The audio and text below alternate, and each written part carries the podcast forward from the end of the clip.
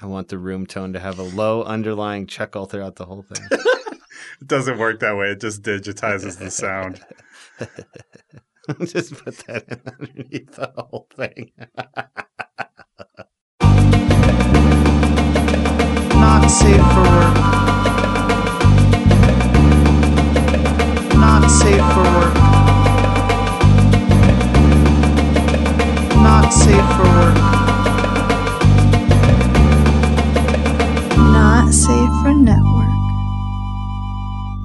Welcome to Not Safe for Network. I'm Biggs. I'm Brandon. and I'm Carl. Welcome back, Brandon. Yeah, it's what a long, strange trip it's been. Yeah, we'll get into that trip later. I know you built it into the segment. Uh, the first thing I want to talk Two about segments. the first thing I want to talk about is the Sopranos trailer. I don't have a ton of thoughts about it, just that it looks really fucking cool.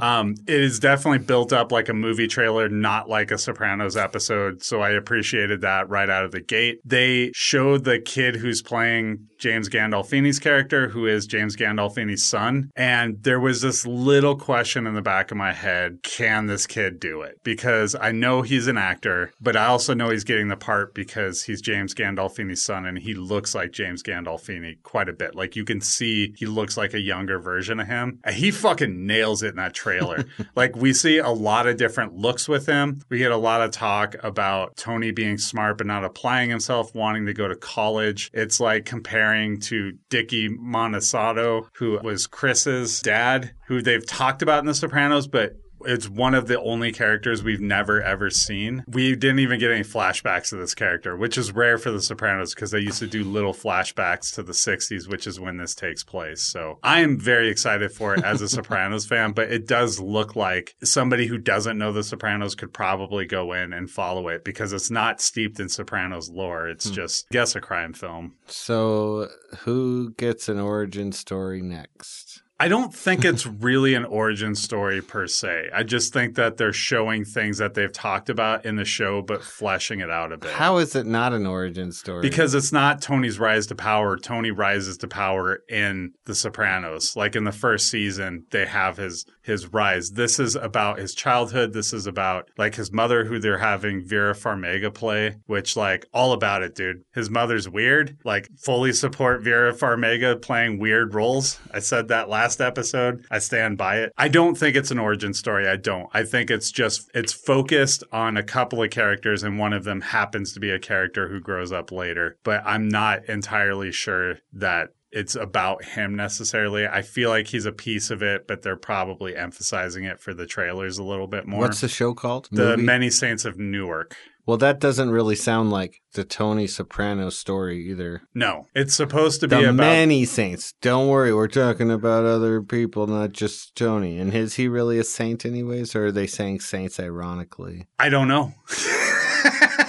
These are just the I- questions yeah. that come to I, I mind. do- I've never known what it was a reference to. I've always wondered. Um, with The Sopranos, it could be that it's not abundantly clear what it is unless you happen to know some small little thing. Like that was a show that was always working on like three or four levels at a time. It wasn't content to just tell a straight story. Like there was always things going on beneath the surface. And there was the a, 60s were 50 years ago? Seven, 50, 60 years yeah, I guess. Well, 60 depends. years ago. I think this is probably the mid 60s. 1962 was 60 years ago. Yeah, I think it's like the mid 60s. So That means that how old is Chris Christie? I, I have no idea. Probably like 68. Should we cut him open and count the rings? I'm just saying, but really, if Chris Christie was like 10 years old in whatever year this is taking place in, then maybe we could have like teenage Tony Soprano like fucking punch teenage Chris Christie in the face. yeah, that'd be enjoyable. But only I'm if just he's trying to as think of fat New as Jersey. modern day I'm just trying to think of New Jersey people, and uh, I wouldn't. Bruce Springsteen. Yeah, I wouldn't mind him punching Bruce Springsteen in the face. What about Bon Jovi? I would love to see him punch like a child Bon Jovi in the yeah, face. that would be satisfying. who cares? I feel So- like we hit the big three. All right, yeah, those are the biggest three people from New Jersey. Um, Do you count transplants to New Jersey? no, Okay. Brandon, what's your thoughts on The Sopranos?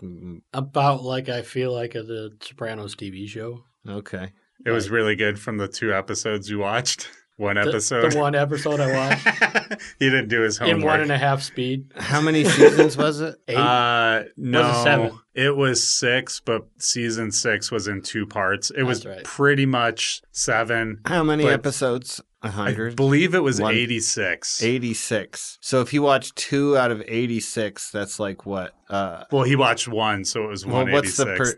per- 186th? What's that? About that's a 2%. Yeah. So That's more than none. you need to watch. I've actually watched more. I I You need to would watch occasionally watch an episode. The first uh two, three seasons. I'd occasionally catch an All episode. right. So you need to watch like seven minutes of the movie. And you judge the whole judge any seven minutes from throughout the Just a random seven thing. minutes. Yeah, you can divide it up like seven different one minute segments or one seven minute chunk somewhere and or then two, three. give us a half review on the whole movie based on just that.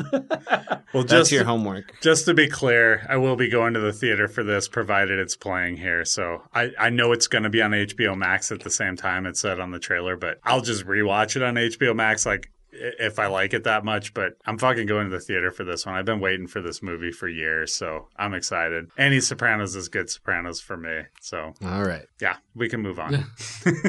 Bill Cosby. Yeah.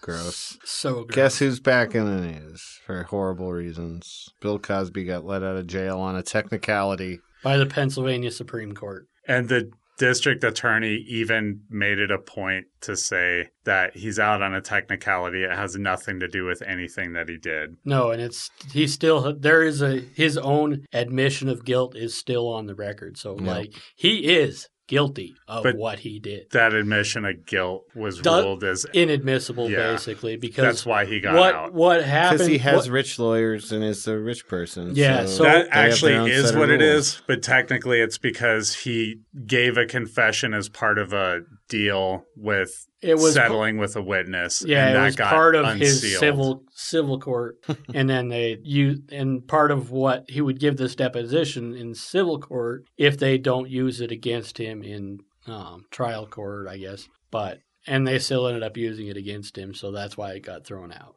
But the fucker's still on the looses, which is It sucks. I mean, so here's where I stand on it. From a realistic standpoint, the man is what, 84 years old? I saw f- the footage of him being dropped off at his house, and he needed like two people to help him get out of that car and walk him to the fucking door of his house. He is not a threat or a danger No, to I- society in any way, shape, or form, except in the fact of the symbolism or the Yes. like symbolically his he did he just got away with what existence. he did. Yeah.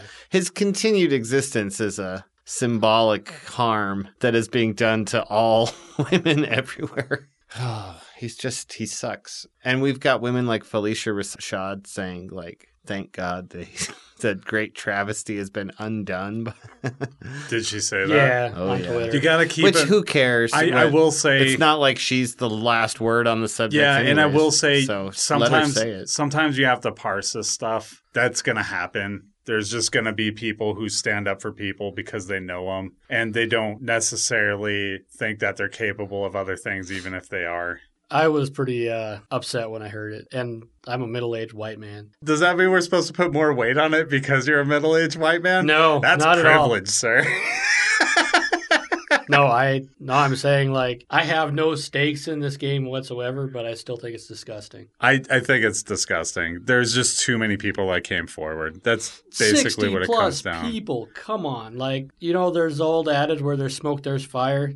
Well, this looks like the inside of Cheech and Chong's lowrider. Like, yeah, I don't feel comfortable going down this road anymore unless somebody has something enlightening to say. Nope, dude sucks. Yeah. Moving on. yeah. So we got some catching up to do because we did not discuss episode three of Loki last week. So now we've got episode three and episode four to discuss. And boy howdy, like I, I there think were I can. I think I can truncate a lot of episode three. Just So- like give broad strokes. lots of speculation that we had wound up being completely wrong.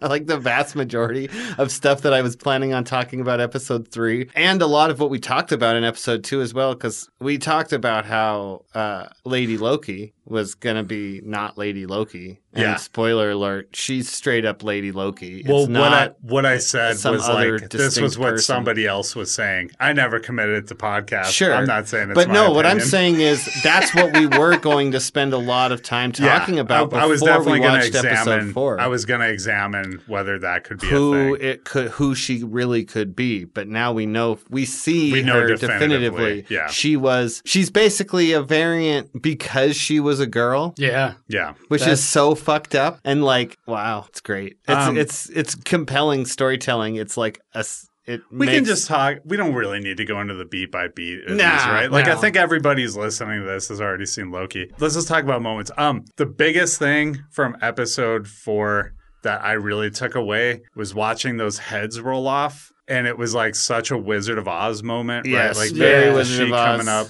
Yep. And it did not surprise me later when I read a recap and they use those very words. I was like, yep, that's what I thought too. But you know there's somebody pulling the strings, which means I may be right on one of two counts. you think it's Kang Could be Kang because somebody's pulling the strings, or could be old Loki or I think it's- or a super old Loki the guy with the not horns and the- Mephisto could be son Mephisto. of a bitch What if it's Oh my God. what if it's revealed to be Kang, but it's really Mephisto? Kang, minds will be Mephisto blown. is Kang Mephisto's pretending to be Kang. John Krasinski is Mephisto is Kang.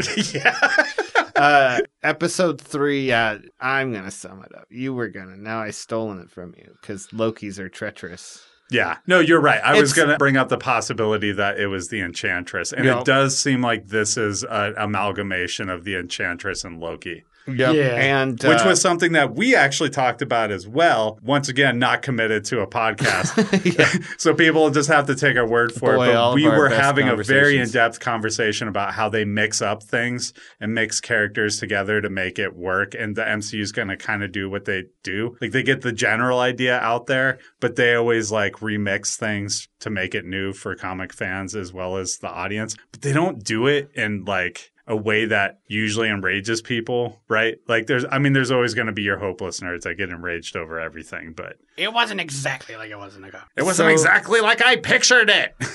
it was in. So when I watched episode three, um, one of the things that jumped out to me was the fact that Loki said he's never found anyone in the world that he's like truly like felt real love towards. You know, there's people he cares about. You know, he has like kind of a familial caring, definitely for his mom or his adopted Yeah. mom, definitely for uh, Thor eventually. Well, like as a child, and then he became kind of bitter and then whatnot and petty and all self. Dude, his et cetera, dad et cetera. played his kids against each other. Absolutely, Yeah. absolutely. So, like it's nuts. but then he kind of gets that back, and that Loki's gone. But like, I was as I was watching it, I was like, of course these two are gonna fall for each other because if he's never found anybody that he can love, well, he's just He's found himself. in- he in love loves with himself. So Yeah. it makes perfect sense that. he is there going to would be go this fuck spark. himself. and then Oh, that's and then gonna I did not. I thought that was going to remain subtext,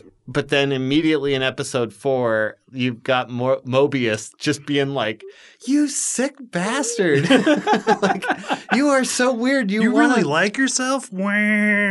yeah, it was like, and I, so I was surprised at how they turned, how quickly the subtext became text, and I love it. I'm so about like these two Lokis finding each other, and uh, of course, when you get to the end of that episode, he gets erased or uh, cl- clipped. Is that what? The, Pruned. pruned yeah that's the term so he gets pruned and you're like oh shit and uh but yet at the same time you're you've already first you see mobius get pruned which that one was a gut shot for me i was like damn, like I really liked, I really liked Owen He's riding, Wilson. he's he riding was his jet ski it. now. I And can I uh, ruin something for you potentially? no, because I'm not done with my thought. Okay. Ruin it later. So, because I might even get to that. Okay. But uh like so then Loki gets pruned and you're like, damn, but at the same time you're like, well, the show is named Loki, so I doubt he's going to Right. be gone. At the same time, Variant Loki. how bold would it have been if the show just shifted focus onto Sylvie? And like Still that knew he was been wearing a vote for Loki pin in the trailer.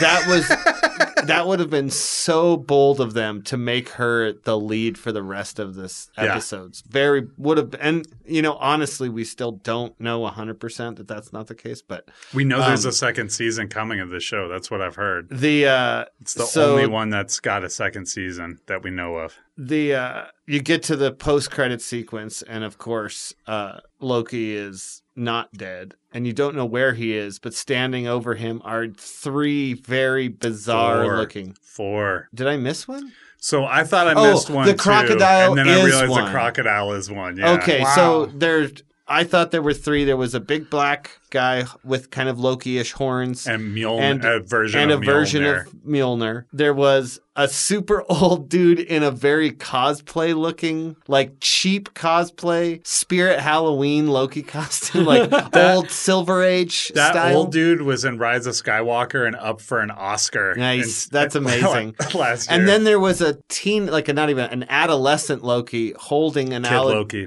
holding an alligator, which I thought was just a, a pet. That's what I thought is at first apparently too. a and was crocodile like, Loki. "Oh, another four variant sounds like four. I don't remember four. And then they mm-hmm. showed the picture of the crocodile. and I was like, "Oh yeah, I had just written it off as a pet as well." But that kind of makes sense in a little a little bit. Like Loki can shapeshift. We know Loki's been a snake before. Yeah. Frog. So it's no Thor was a frog. Yeah, Throg. I'm talking about in Thor Ragnarok when he was he really likes snakes, and so Thor went to pick up a snake, and it was Loki, and he stabbed him.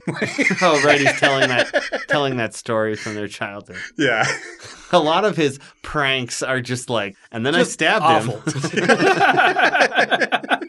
Fantastic. You literally stabbed somebody 50 times. So my new theory, based on where Loki wakes up, is if he's being erased from the Marvel universe. You're just throwing throw you into the multiverse. No, like, this is what I outside think, of the and this could be completely off, but I thought that would be a really interesting way to introduce the negative zone Mm, to the MCU. yeah. Which I think they do plan on sowing some, at, planting at least a few seeds for an annihilation event somewhere down the road. But I don't know if that's, and I know that's not anything they're planning on doing anytime soon. yeah. But it, if you're doing annihilation, They didn't- you're doing it as a huge thing. Thanos wasn't a, even a factor for like nine movies. you could completely take So, Thanos out of that. I and think doesn't they're matter. planting seeds for annihilation down the road, which requires the negative zone. Yep. Um, well, if they wanted to. Yeah, but I think they do want to do Annihilation. I think that might even come like it's also in- interesting that I think we're gonna get Adam Warlock from Guardians Three, right? We Is saw him that in uh, Guardians too. At the so post credits. yeah, It's just she said Adam. It was very much a seeming reference to it. So yeah. like all of anything that that makes the universe bigger, like that the celestial or, or cosmic. That's the word I'm looking for. The cosmic Marvel stuff is some of the best stuff out, that's out there, comic book wise. So I'm looking forward to seeing more of that. I just like seeing the world built out. I like Yeah. the more possibilities you have. That's what I love about the MCU is that it started out as kind of they're all banging around New York a little bit Yeah. and then they like just kept opening it and opening it and opening it. They're doing a good job, man. They're really building it out. But For sure. Yeah, I, so what I was gonna say is I never believed for a second that Owen Wilson was gone. Mobius, sorry, uh, because Eli had like basically read off a list of like eight things that they do in every Marvel thing, and he was right when I heard it. It didn't destroy my enjoyment of anything, but one of those things is like you get a death but it's not a real death. It's just like audience trickery. And they do that in every movie to that point, and I've noticed it in the shows as well. And it, so it just makes sense that Mobius disappears, Loki disappears, because that's their fake death that they're doing in there. They always kind of do it. Like it's a comic book move anyway. It's a typical Yeah. drama move, right? Like somebody falls over a cliff, you're like, oh my God. And then they're saying something about it, and then they climb up the cliff. How right? many times did Indiana Jones do that? At least once. Definitely in Last Crusade. He's like crawling up the, the vine. Yeah. I should have told them I loved him. Well, Loki, your love for yourself could be the event that actually sparks a multiverse. And they keep saying how that is destroy, blah, blah, blah. But honestly, the multiverse, all the timelines, the different timelines, they're not like running into each other. They're all going in different directions, independently from each other. I don't understand why a But they could multiverse means into each other. that individual timelines are threatened at all. I had heard a theory online, and it was that somebody was one of the timekeepers Kang. is It's probably was con- was making one timeline and pruning everything off. So what he wants at the very end is on this timeline. Right. This is the Yeah, this I, I actually said that on this podcast. I think in episode two. But the thing about so okay, when you really think about the concept of a multiverse and how it is like triggered, parallel timelines are triggered anytime a uh, decision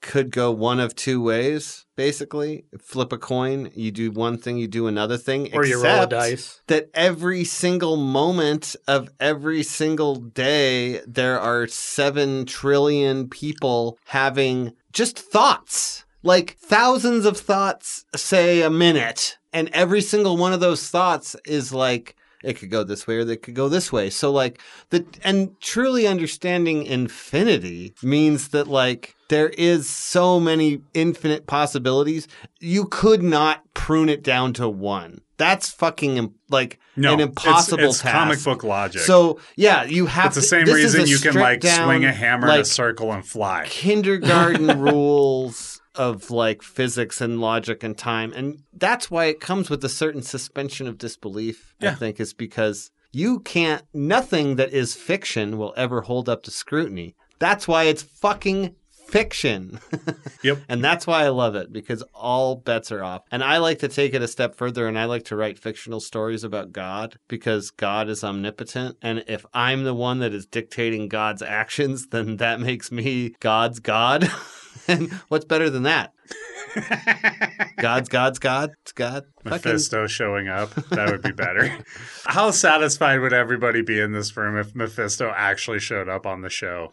If it was just like we were running this joke the entire fucking run of the show, we could retire that joke if Mephisto annoyed. showed up. We could be- actually retire the joke. I think we'd have to because I I would be actually kind of upset. Yeah, I would, be, I would be disappointed. I would be legitimately disappointed if it was just like, oh, hey, look, it's Mephisto.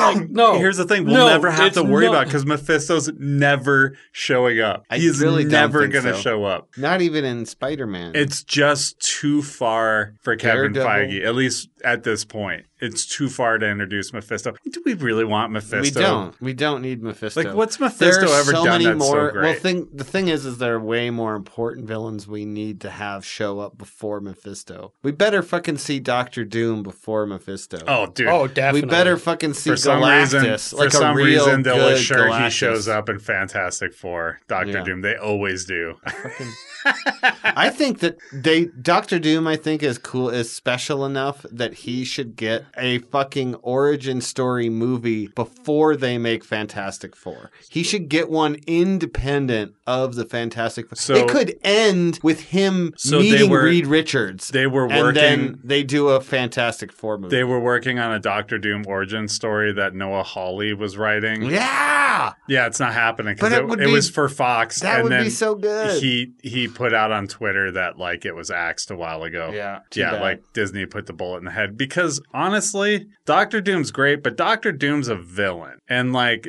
I don't really want to hang with that particular villain for an entire movie. We don't need the Cruella treatment for this villain or really any villain no, we to be honest. do because it's not just the origin of Doctor Doom. It's the origin of an entire fucking kingdom. Can I can It's I make a point here really quick? like- We've gotten several Fantastic Four movies now where Doctor Doom got an origin. It doesn't fucking work. that's not what Doctor Doom saying. works as a fish that chases other Doom fish around the aquarium. already a villain before he became Doctor Doom. He was a fucking. I know. and that's what the story you never like. I want him to see him learning magic because he learned magic at some point. I'm gonna be honest, dude. One thing I never want to see is him without his helmet. That's the biggest mistake you can ever make. Yes, and they make it in every fucking movie. they fine. show you Doctor Doom without his helmet. No, it's not fine because you see him, and it's like, especially when you're a kid, and that's part of the charm of Doctor Doom is nostalgia because he's the coolest looking villain when you're a kid, and when you see him, you're like, what's under that mask? Like it's very mysterious, and the biggest mistake you can make is by showing him being a normal person and then putting on the mask. No, the Leave it to the imagination. all the time. It's fine. I mean, now they do because they already fucked that out a long better time at ago. telling stories now. they are. Keep Go it- back and read old keep- X Men, and then come back and Oh, read. dude, and I they're don't like any of it. I'm just saying. old seventies, eighties comics, they're all they're bad. Depends on the comic. Multiverse, though, it's the best. It's the best thing. It, all the multiverses are fantastic. Anytime there's a multiverse, your what ifs, your stuff, putting little twists on characters. we got Hopefully what you don't get coming. too We many got what if coming. Yeah, it's going to be fantastic. And uh, you know that they're still not going to go all the way. You know, they're not going to do the most wild, weird, out there, weird stuff. There's still going to be stuff that gets like genres that get neglected, and like they're not going to do everything. They're not going to do Frognir. They're still going to stay on a relatively, you know, a wider path than they have been on before, especially with some of these new things like Shang-Chi and the Eternals and stuff, kind of. And the way that these TV shows series have been playing out, like not so much Falcon and Winter Soldier, but like definitely WandaVision. And I think this a little bit to a certain extent with Loki. You know, we're playing with other genres. I heard that Black Widow, from a review I read of it, is like the James Bond movie of the Marvel Universe. Yeah, that's Yeah. what it always should have been. And uh, so that got me thinking like, what genres are we not going to get that we should get? And So is- what Gonna make a And whole for what standalone be like? WWE. I was like, so That's not a genre. like which Marvel characters would you pick for like a musical? Like a straight up musical. The Uh, Incredible Squirrel Girl. Well, the first thing I would say is like, I'd never want to see this happen. I just want it to be known, but you have to have Dazzler as your lead. Uh maybe. It's kind of in, it's That's kind of almost too on the nose. It's kind. Shut Uh, up, dude. like- it's her thing. this is what I started picturing. she is the lead. No, this is this is what I started picturing. Okay, an Jubilee. anthology f- movie done heavy metal style with fucking Silver Surfer flying through to different planets as the Herald of Galactus. Wouldn't it be fucking sick to introduce Silver Surfer and Galactus with like fucking just classic rock blasting as the Silver Surfer is flying through space and showing up at some planet and then Galactus fucking comes down and eats it and it's You're like seeing the Silver Surfer like cross over the screen. It's like motoring. What's your price Exactly. for flying? and it's like and his price Is he's the Herald of Galactus. He has to destroy Earth so that his Earth doesn't get destroyed. It's right there in the lyrics, dude. Yep. like I think like that would be a fucking sick musical MCU movie. I could watch that. if, it, if you're if you're pitching heavy metal to me, I could watch But that. But there would definitely be a up, But sequence. if they're singing, no, no, fuck that shit. there would be a sequence where Galactus would fucking sing a song. He'd do like a ballad where he's like floating in space singing about like Okay. being alone. Obviously, he'd probably He'd- like be he'd Meatloaf probably be like very be singing, like- bassy. but what if he had like falsetto? well, like think about how high Meatloaf gets. Like what if we just cast Meatloaf as Galactus and he I mean, sang Is he still his- alive? Meatloaf? Yeah. I think he's alive still. Good job, Meatloaf. Or He's okay, heavy. if that's, not that's an accomplishment. how about the next Meatloaf? Jack Black. Jack Black could do it. Yeah. That'd be pretty amazing. Like I would yeah, watch I it if would- Jack Black was. Jack Black is Galactus doing like a rock and roll fucking like Tenacious D Pick of Destiny maybe, you know, like cuz some of my favorite shit in Pick of Destiny is like uh the song where he's Tripping Uh, on mushrooms. no, no, the one where he's breaking into the museum and so he's just like in the song he'll be like and oh no, the cameras. he's like two air vents on the roof. That's what the guy was talking of shit. and he's just saying shit cuz he sees if you're not watching the movie, you don't know what he's saying shit to and in the song. And you're right because I've heard that album many Electric times. Electric Eye, infiltrate, storm the gate. Like, Storm the Gates. and it's like, but it's Galactus. Like, and then you, Yes. and then you could even like, you could do Fantastic Four. They could be like, got to get the ultimate nullifier. Or okay, how about this? An X Men movie, but it's like a Beatles movie. Ugh, I'm so- out on okay, both counts. so you now- just you just you didn't put peanut butter in my chocolate. You put I put battery you put, acid in your chocolate. Yeah, you put battery acid in my dog shit. Like so no okay this is why i bring that up is because i've had this i've been trying to turn classic songs into marvel themed songs and this is literally as far as i've got on any of them but i go i am the cyclops I am the Iceman, cuckoo, choo. That's the whole as much as I've gotten. I am the Cyclops. I am the Iceman. I'm going to tell you that's terrible. And of course it is. It doesn't. because gonna it's be an X Men brutally Beatles match.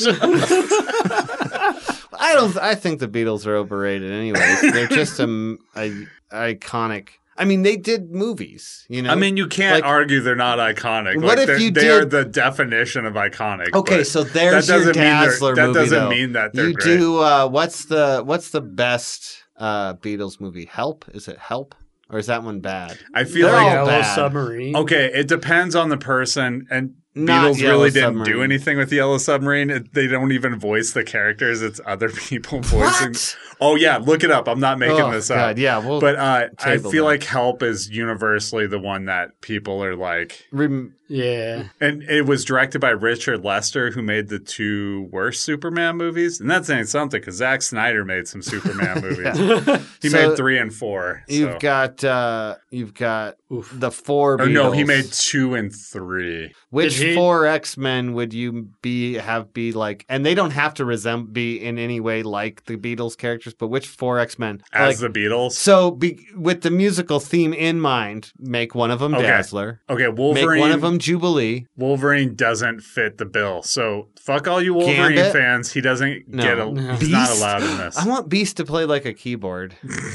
Just pawn it with this giant fur. No, he's Why not? Wolf. no, Rolf he's got did claws. It. His claws are precise, and he's very dexterous. He can fucking. And he'd be hanging he's in upside ta- down, playing a keyboard upside down, dude. What about Nightcrawler as the lead singer? Because No, he he's can a just be drummer. like, lead He's a "Bam," drummer. show up. I don't know, man. I don't think he can stay still long enough to play drums. Exactly. Dude, Like, That's why you have a a singer. You put thing. a no, he's wireless he's mic got on. like Neil Peart kit Oh, on no, steroids. you know what? Like No. he can bamf all over the place. Like Blink. hit- Make Blink the drummer because she can Oh. spread her drum set all over the place and she could put Blink portals up and then she could like play her drum set and it could be like spread out all over the place. That would be cool. Yeah, I'd That would be fucking that. cool.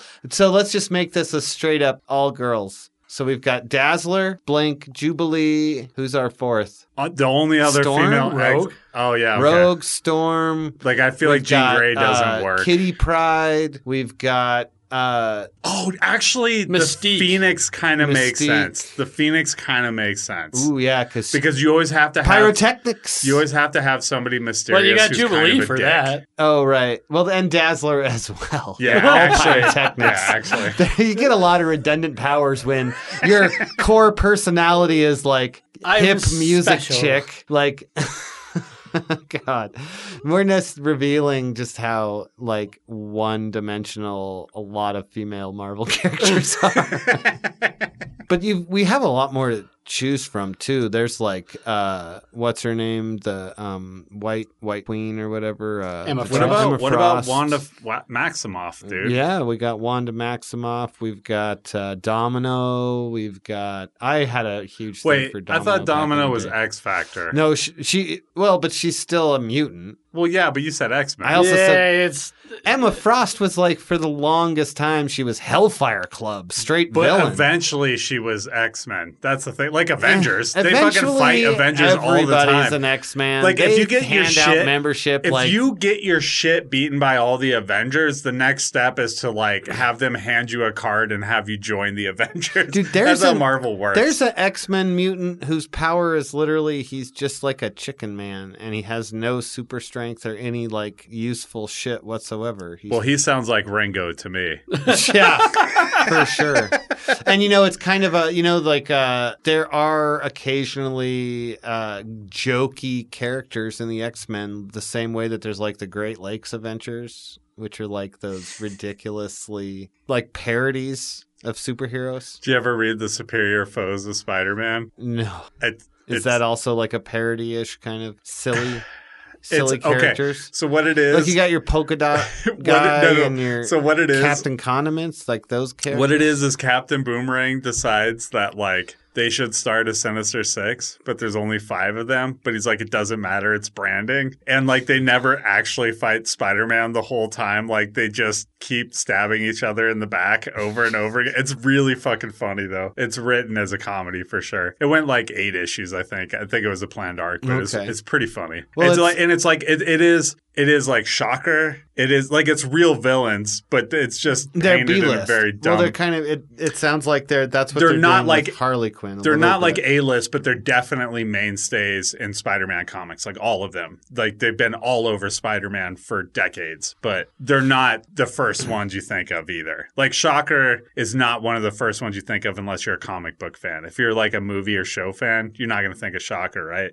Although he was in. He was, but how many people are talking about it? They're talking about the Vulture, right? Like the Right. Scorpion is in it too, technically, but Yeah, Mac Gargan. technically the Hobgoblin's in it because Ned Leeds becomes a Hobgoblin. Oh right, Yeah, I, I don't know if we're gonna see that. That would seem weird. in the Spum. is that what it's called? What's that? Sony Pictures universe of Marvel It is the. MCU. no, no, I'm saying the the movies like Morbius and Venom. Oh, gotcha. are in the SPUM, the Sony Pictures universe of Marvel movies. I think they just call it Marvel Entertainment. I think that's technically what they call it. Spume. No, me. spume into this. All right, we. I think we have to move on. Well, we're in my segment. Oh, we are. Yeah, it's the what about We mul- went out of order. We're What's going on? multiverse. This is chaos. No, I segued into from Loki into the multiverse. Oh, okay. We'll continue. So we're in the multiverse, and we're like, which Marvel characters would be like good for a romantic comedy? What are you gonna Hmm. do there? Like, Well, Spider Man is always good. You can root for him, but also he has internal failings that will always fuck up his love life. He's like the perfect male lead of a female led comedy. So maybe Black Cat is the other one because she's a real driven career woman, like doesn't have time for love.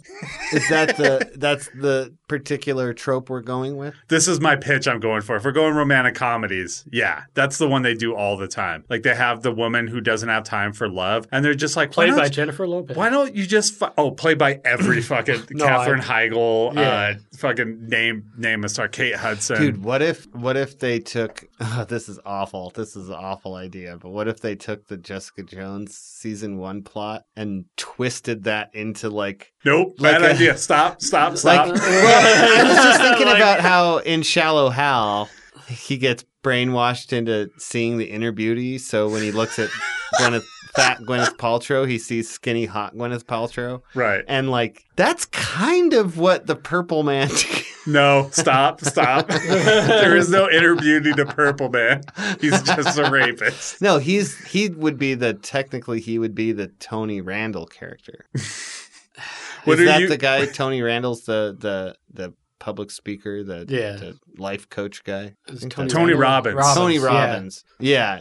yeah, yeah, yeah. So that guy like hands. Hypnotizes him. It's a hypnotism story. I mean, okay, you're not actually going with rape in this story. You're just using the Purple Man for this story. We're, Yeah. we're, we're ignoring we're G, we're basically G ratingifying. Really, we're going Man. with. We might even be going back to original Purple Man because that shit is not in the comics at all. They invented all of that for the Netflix show. like him being super awful. It's hard to take yeah, mind just control. Here's what happens in the not- comics because I did read all the Jessica Jones comics after I watched the first season. He is one little part, and he basically tells her to fight the Avengers. And so she has to do it. And then she gets the shit beaten out of her by the Avengers. Like they put her in a hospital and then they all feel very bad because like she was this like hopeful superhero. And then she gets jaded because of it. So like it's because of the beatdown from the Avengers that she acts the way that she hmm. acts. There is no sexual assault. They did that for the show. What if we took You've Got Mail? What's that one about?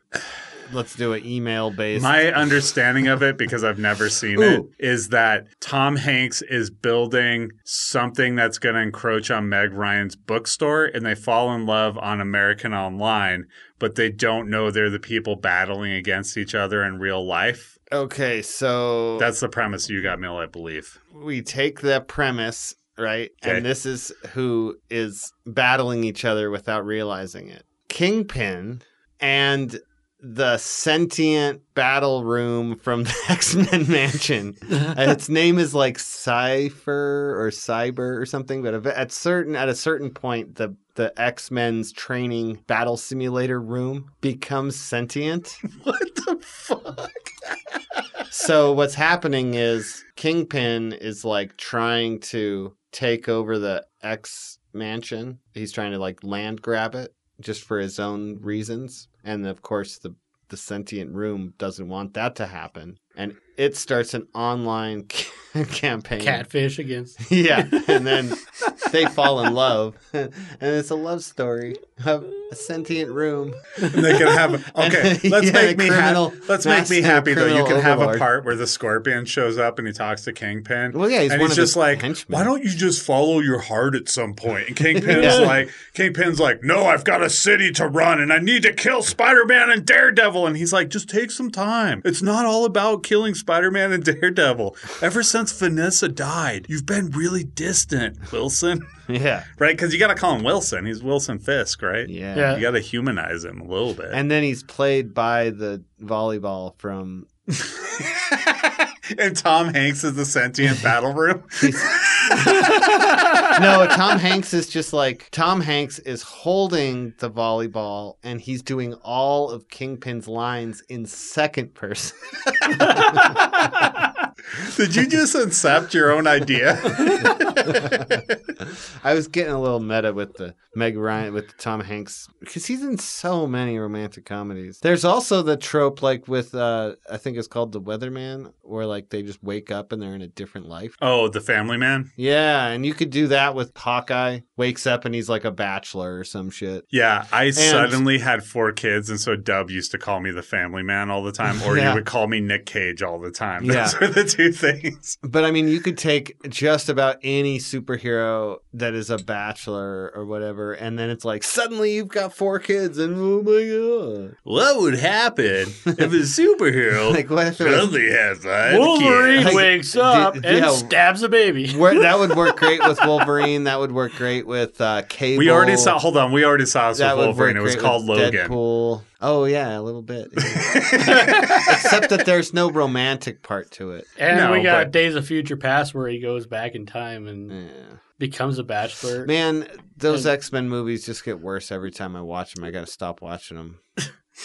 Yeah, you gotta let that go, man. I almost watched the New Mutants the other day. It was interesting. I always knew it was going to be kind of bad, and then I knew it was going to be really Oh. bad. And now I- I'm at the point where it's been so long that I didn't have access to it that like, and I know it's going to be bad where I just can't bring myself to watch it. You know, I have a similar issue with Tenet, where it's like, Yep. I, I am right it's there with sitting you. on Me HBO too. Max, and I'm just like, It's like, hey, I'm free. I'm you like- can hear yeah. me mumble and go backwards and forwards and not understand what's going Yeah. on. And I kind of want to jump into it and be like, no, I can conquer this movie. Yeah. You guys are all a little bit on the slow side. I can figure out what's going on. But I've heard from too many smart people who can't figure it out where I know it's going to frustrate me. I, I just can't bring. I want to want to watch it. and I can't bring myself to want to watch it. Yeah, Yeah, it's kind of like I, his I, I completely under- like. I haven't seen it, and I'm like, I like. There's nothing that impels me to watch this movie, and it's free. I can I can literally sit on my couch and watch it at any second. You know what's even more fucked up? I went and saw the trailers, and the whole time I was watching the trailers in the theaters, I was like, "This looks fucking awesome! I can't wait to go to this." And now I'm just like, uh, I don't know. it's don't know. free. Uh, no. yeah, Well, I'm- I, uh, yeah, I'm completely there. I'm gonna pay to watch Black Widow on my HBO Max or whatever without going to the theater. getting my money for that. but yeah, me too. I, I'm not interested in seeing that one in the theater. I'm interested in just watching it on my TV at home. But I'm gonna shell out. I'm gonna go to the theater for Suicide Squad. I just I know you've been I saying that really a couple feel like episodes. now. Is worth is the I thing that's worth coming. We'll probably back to. go to the Suicide Squad, but I'm not pumped about it like most people are. I might enjoy it and I might not. I feel like DC always finds a way to snatch defeat from the jaws of victory. So I, I have enough faith in James Gunn. sure, but it's the producers that ultimately pull He the said string. that his vision was not compromised by the studio at they all. still I don't know have what time means. until And it I hits tr- a theater. he's an. I think he's pretty transparent about. His I know, but process and stuff could happen so- at the zero hour. I'm just that's why I don't get to listen. This is a place that keeps me safe with DC because Don't I expect do love anything. I do love DC Comics. I do. But I'm aware that when those are translated into movies, Warner Brothers has a history of really fucking them up. And so I just like, it's probably going to be, I mean, I'm going to go to it. That's the thing. You don't have to sell me on it. I'm going to go to it. Every single DC movie until I see it. I'm just like, I just think We'll see they about are as much as they. I think they have failed mostly because they rallied way too much around Zack Snyder. That was the biggest issue. But and the, the beca- thing is, is there are because large the, the sections. management keeps changing, and But- because they keep changing what they're doing with the world, because they had Christopher Nolan build beside- it and then are- handed it to Zack Snyder and then handed it to Geoff Johns large and then handed it to God fucking knows who. sections of DC's not comic book stuff that is really fucking good. yeah, The it's fucking- their animation art. No, I'm talking about Doom Patrol is fucking great. Harley Quinn is great, I'm I, but this is Titans DC. is good. Dude. Stargirl is good. this, is, the all DCEU, live action. though. This is a completely different thing. It's not completely different. It is. It, It's in that like it's it's different people working on it. It's a different branch. They don't intersect. They never want to connect. They always let people know, no, your silly little dream about getting the Flash from the TV show, like fuck you. We're never gonna do that. Ezra Miller, like that. They've always kept it separate. Like it's run by completely different people who don't give a shit about what the other people are doing. and I'm on board with that. I don't need it all to. I don't want any of it to be connected to those movies. But that's why I don't trust the terrible. DCEU because I see quality in the other stuff, but they fuck it up on the one yard line over and over again. I'm not saying they're going to fuck this up. I just can't have hope in my heart for this to be good because then I will be very let down. This is how I walk out of Justice League and go like, They tried. that was yeah, they tried. They, tried. That's how I was able to walk out of that movie because they, like, though? oh yeah, they tried hard. They just failed mm. utterly.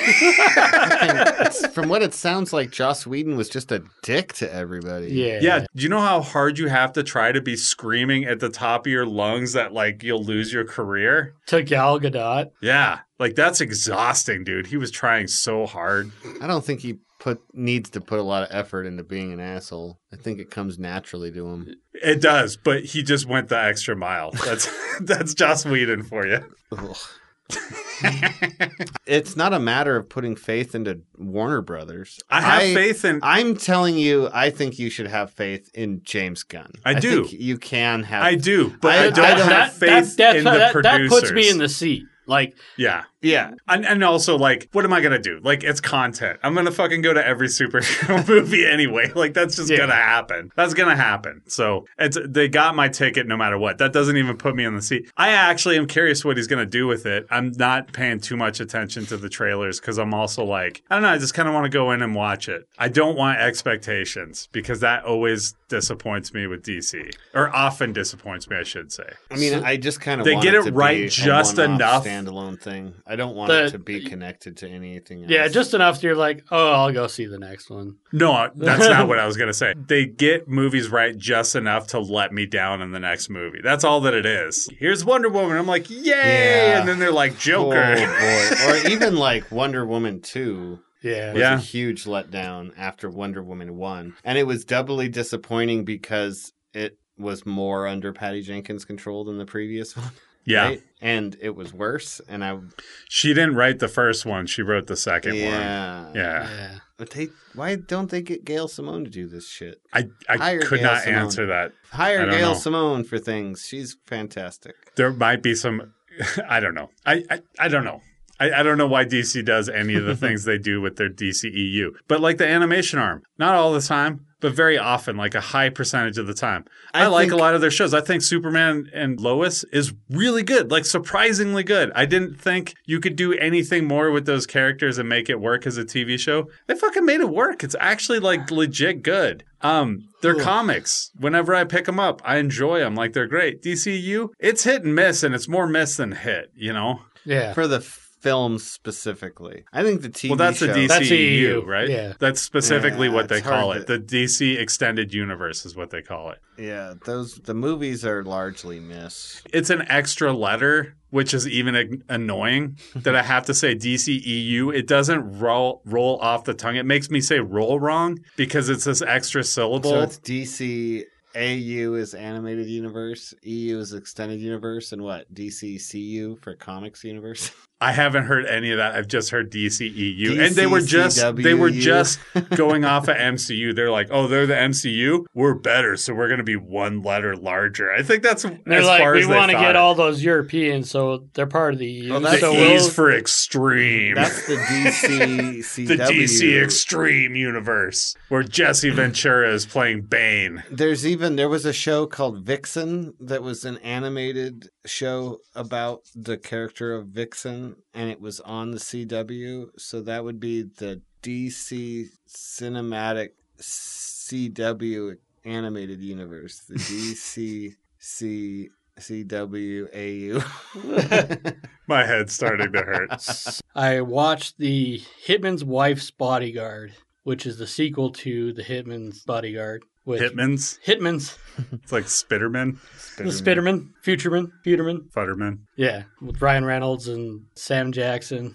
And the movie wasn't very good. Samuel Jackson is getting really too old for action movies anymore. It was right there and you missed it, dude. Try again. He's getting too old for this shit. It's a buddy cop movie and he's getting too old for this Dude, shit. not all black people are the same. I'm Come not on. saying they are, but it's That's a Danny it's a- Glover's line, damn you. it's a buddy That's Danny. comedy. That's Danny Glover's line. no, like Ryan Reynolds is starting to get that age where like even he's he's starting to slow up a bit. But Harrison Ford's doing it. What's their excuse? Oh yeah, Harrison Ford got hurt. Never mind. He gets hurt every time he makes a movie nowadays. Pretty much. I mean, usually it's his own fault, made, what, fault three? because he uh, crashes his own plane. But yeah. Or he's, he's, only been in or what he's petting four a- plane crashes. Or he's petting a CGI wolf that's actually a dude in a green like Hmm. mocap suit. I still can't wait for those pictures to come out. Eventually they're gonna come out where he's just like putting his hands on its muzzles and it's actually like a dude's cheeks that he's doing it for. I can't fucking wait. I'm sorry. I was like, hurry up. And This- now I'm this like needs- this. this needs to be leaked. the Photoshop will be glorious. Yeah. Uh, I actually saw this one in 4DX. So, people that aren't familiar with that, they actually have like motorized seats you sit in and like they move about. They have like smells and stuff too, right? Yeah, and then like so there's one scene where somebody gets shot like right in Reynolds Reynolds' face and blood splatters all over his face. And then like they shoot water at you, like right as that happening, so you're like extra grossed out by it. This sounds aggressive to me. It- I want to like- check this out. No, it if I had just watched this like regular old movie, it would have been meh. But 4DX where you're like he's riding down like this hillside on a fucking whatever, a Vespa or something like in Italy and like people are like when guns are going off like there's like air that's going like right next to your head and so and then the whole like seats like throwing you about like in time with the the movie. It makes it a lot more immersive. It's a pretty bland story. Have you ever seen the Kentucky movie? The Kentucky Fried movie. Yeah, that's the one. Yeah, This reminds me of the you scene. and I have seen that together multiple times. This reminds me of when they're in the theater and they're doing the immersive experience, and it's just a guy next to him, and the woman's like yelling at him and slaps him, and the guy slaps him across the face. and Dude, he's like c- misting stuff on him when it rains and stuff. And then at the very end, they're like, "Coming up next, behind the green door." he like rushes out of the theater. The the the worst part is, is like there's like things inside like the seat back The that like rumble stuff. not not that necessarily, but like they have these like pistons that come out, like like so Ryan Reynolds will get like a kidney shot punch, and you know like you're getting punched, or like when somebody gets like thrown onto a table or It already sounded too aggressive. Now it's, it's- like over the top aggressive. it like those like hurt. no, it it was a lot of fun, but the movie was not very good. The main actors are well past their prime. I mean, Salma Hayek's in her fifties. I mean, she still looks good. no, for her, no, like, no, no. She's older than 50s, I'm pretty sure. I thought I heard she was 60 the other day. I think day. she's fifty six. Got to research her on it. Samuel Jackson's in his sixties. Morgan Freeman's in this, and he's older than dirt. Dude, I was watching Seven and I was like, fuck, he's old in Seven. and that movie's twenty five years old. no. we saw it in high school. Uh, 1995. It's 27. Yeah. He actually has a fight scene that he's in, and he really shows his age. If it wasn't for the comedy, that movie would have been awful. Like the comedy really like at least like brings it like some joy to that movie. Okay. On a scale of 7.5 to 10 and 3 fourths, what would you rate it? Nine point two. Okay, fair. Middling movie. It's I mean, the experience that I went went like seeing this in 4DX, it was a, a lot more engaging and fun. And I really liked the first movie, but it's just like they retread a lot of the same stuff and it just they didn't need to make this movie. I mean, and then they have Antonio old ass Antonio Banderas as the villain Hmm. and it's just So Salma Hayek is 55. She's 55. Samuel Jackson is 73. I thought he was in his 70s, but when I immediately got challenged with Salma Hayek, I was like, I don't need to double down on this mm-hmm. shit. God damn it, I could have broke even. and I'm pretty sure like Morgan Freeman's like 86. Yeah. Deep dive. Deep, deep dive. I noticed you're wearing a Chasing Amy shirt there. I am wearing a Chasing Amy shirt given to me by the Kevin Smith. Was it given to you by the Kevin Smith, or was it given to you by a person who was given it by Kevin Smith? It was a trade with somebody who was given it by Kevin Smith. Yeah, my understanding I- was you were given something else. So I went and attended the live taping of the podcast Fat Man Beyond with Kevin Smith and Marc Bernardin. They were just giving shit away, and so they did a trivia, and I answered one of the trivia questions correctly. so we did not get to the question where I was coaching you on how to like plug our show. No. Should have accounted for this possibility. I plugged a show. yeah, you plugged a show we haven't been on for three years, dude. I had a lot to drink at this point. it was hour two of this podcast. I told Carl too. I was like, he's at a bar. I'm pretty sure I can like connect the dots here. It was really like I had to like wade through people to walk up to the bar and get the stuff, and then I'm like, okay, I can do this, and I just like froze because he like instructs people like what they should say into the camera, Yep. and I was like, oh, and it just like completely, I froze. but I answered my question correctly. What's the sort of? I mean, like I heard. By the way, I did listen to the episode, and I could just faintly hear you going, "Montucky skies." so, what did you yell? How did you answer it? Sort of. So the question was in the original animated Lord of the Rings movie, who voiced Legolas from the original Star Wars movie? Okay, What's your answer for that? Anthony Daniels, because you already told me, but I got it wrong before. did not know.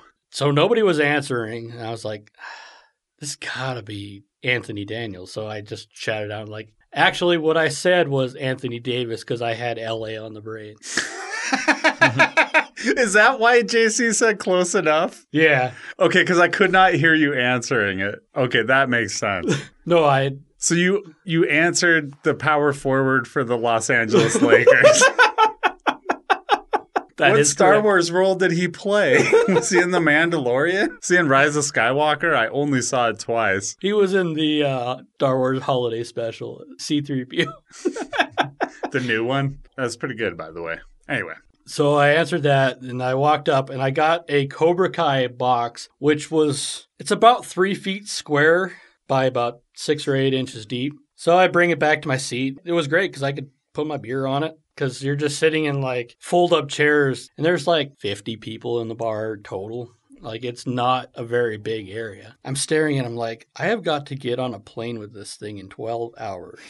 what the fuck am I going to do with this? And I'm like staring at it and staring at it. I'm like, and the, the guy sitting behind me had won a package. It was like the Manscaped, the ball trimmer, hmm uh, a t-shirt and something else. And I uh, turned around. I'm like, I will straight up trade you anything you got for this box because I got to get on a plane in like 12 hours. Like I could have FedExed it to myself at home or something. It's also a lot of effort to get a box. You know what I mean? Like it's, as cool I mean, as it was box a, it was, a cool box. Like as it- cool as the box was, it's not like the box was filled with things either. no, all the cool shit that I wanted was already taken like out the of the box. reversible jacket. Dude, that jacket was sweet. So I was like, fuck, what do I do with this box? So I traded off. So I ended up with this Chasing Amy t shirt that's like four sizes too big. it's a pretty good shirt though. It's pretty sweet. Like, and it's actually got Kevin Smith's autograph on the back. Like, Oh, it's nice. printed into it, but Oh, so he didn't do it at the show. no. That's better, anyways. It won't wash out when you wash it.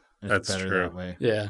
That's true because my Tusk Blu-ray, the autograph came off because I washed it. So Why are you washing your Blue Jays? Because it's Tusk. because I felt Forever I felt unclean. dirty that after movie. it. Oh boy. I do have an autograph. Copy I am a of it, big though. fan of Tusk, I am too. but it is not a pleasant watch. No. Can I just say really quick? Uh, I told Amanda we're going to go see a Kevin Smith movie, but it's a horror movie. She can't remember the name of anybody anyway. So she's like, okay. And then Dub runs into us the day before we go to it in the Myrna Loy. and he goes, dude, you seeing Tusk? I was like, yeah. And he's like, that shit is so funny. I just laughed the entire time. And then so Amanda thought we are going to comedy and she was going to take a couple of our kids to it. And I was like, no, this is like a horrific R rated movie. And she was like, come on. Like Dub said it was funny. I was like, it's horrific. I know enough about it. Like I've been hearing podcasts. Dude, she acted as if I had like blindsided her with that movie after we went out of it. Like not quite as bad as your wife, but pretty mm-hmm. bad. Yeah. And I kept saying, I told you it was going to be like a grotesque horror movie. I kept telling you. Dub just threw a fucking wrench Dub, into Dub threw the whole thing for a loop. Yeah. The podcast they streamed live, so there's like a 10 second delay between live and what was going on. He actually called me a fox. Come get your box, fox. Nice. So I got called a fox by Kevin Smith. So there's that.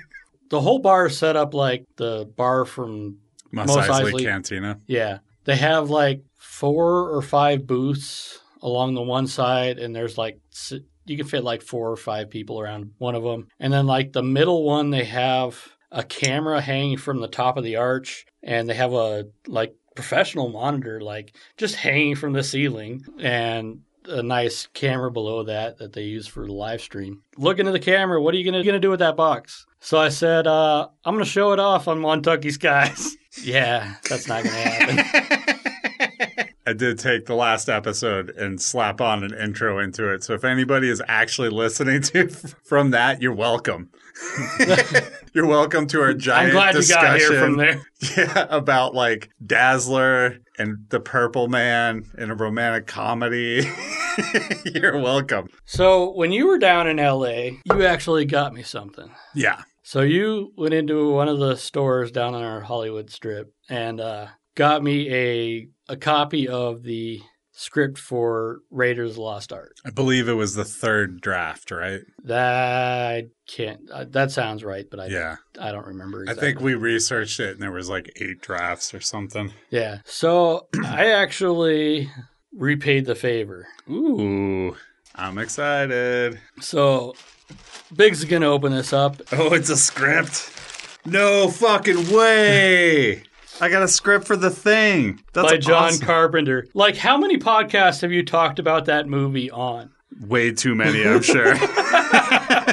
That's amazing. I am 100% going to read this. Yeah. And then I do not expect them to reveal anything that I want to know. No, you're not, you're not going to find out if like either or it, both of them were the thing. Yeah. So I will approach this like a DCEU movie.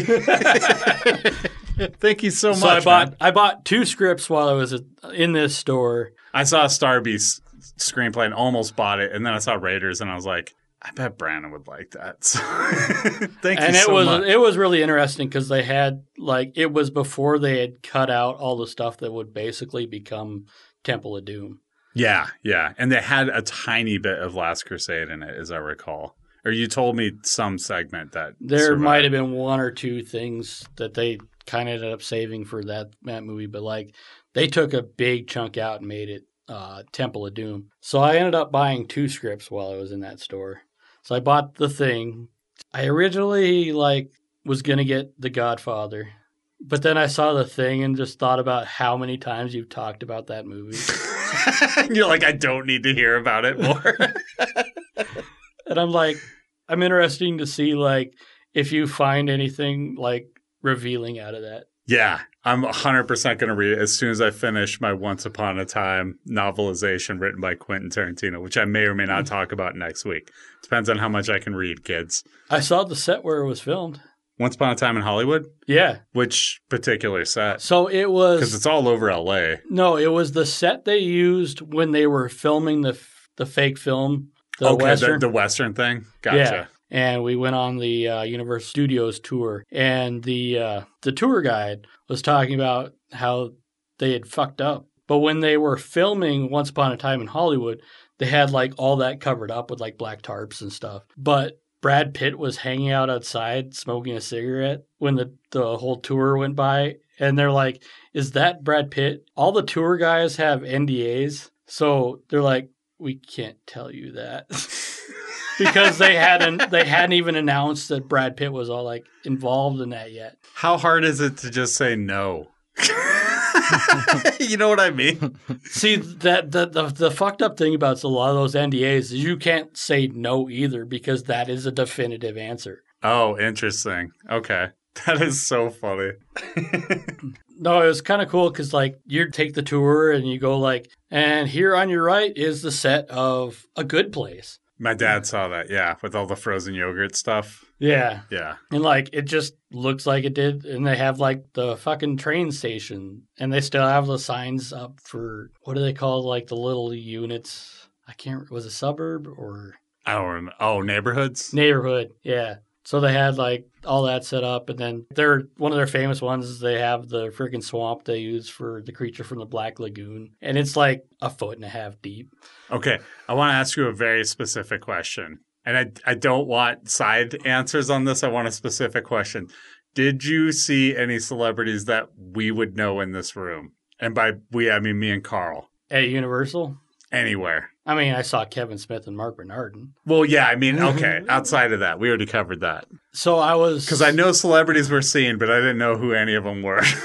so my kids saw some guy that's famous on TikTok, and then Nah, that doesn't count. That's No, not it- good enough. and then there was like a YouTuber they saw, and I was Not like, good I, enough. I, I'm like, I, I, I don't know who the fuck these people Yeah, are. they don't count as celebrities. I'm- They're just influencers. That's like three steps below any celebrity.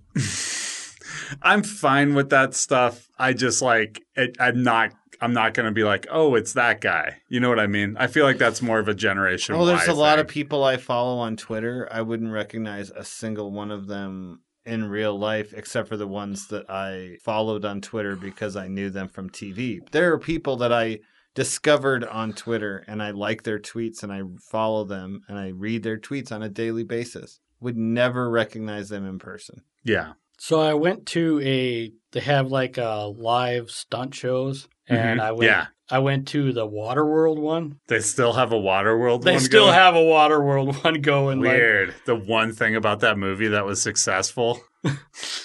and the quote plot of the stunt show was awful. Just They always are. fucking awful. They always they, are. They always are. It was impressive. I mean, they have like Because they're doing stunts. They have That's five guys. impressive. They have five guys like jet skiing in this fucking like smaller than Olympic sized swimming pool, like around each other safely. And then like at one point, uh, like a plane crashes over the set. They have all these squibs going off with for gunshots and Yeah. like fireballs. Just looking at the choreography and like what goes into what like how they can safely do this every two or three hours is kind of impressive. All of the people were professional stunt actors. Like one guy is a regular on uh, American Horror Story. There's another one that's like a, like the whole like out front they have the whole cast and like all the credits they out on them. All, it's all stuff at least some of us have seen. yeah. So I mean, Yeah, they're impressive because of the stunts, not because of the writing. No. to get you to the stunts. Like I remember seeing an Indiana Jones one, and they're just like,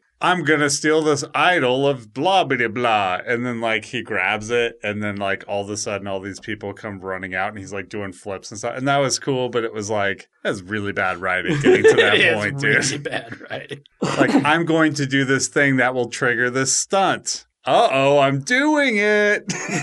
they might as well just say that. Yeah, I mean they have like guys that are like jumping off these walls that are like 30 feet in the air into this pool that's I don't know how big it is deep wise, but I mean they're doing stuff that you could get seriously hurt if you don't know what the fuck you're doing. Yeah. That's why they're stunt artists. And then, like, the funniest part to me, I went to Universal in 1993. They had just opened up the Back to the Future ride sometime between 1993 and now. So, somewhere in the last 30 years, they uh, actually took the whole Back to the Future and made it Springfield. oh, Simpsons. nice. And then they took the Back to the Future ride and repurposed it as a Simpsons ride.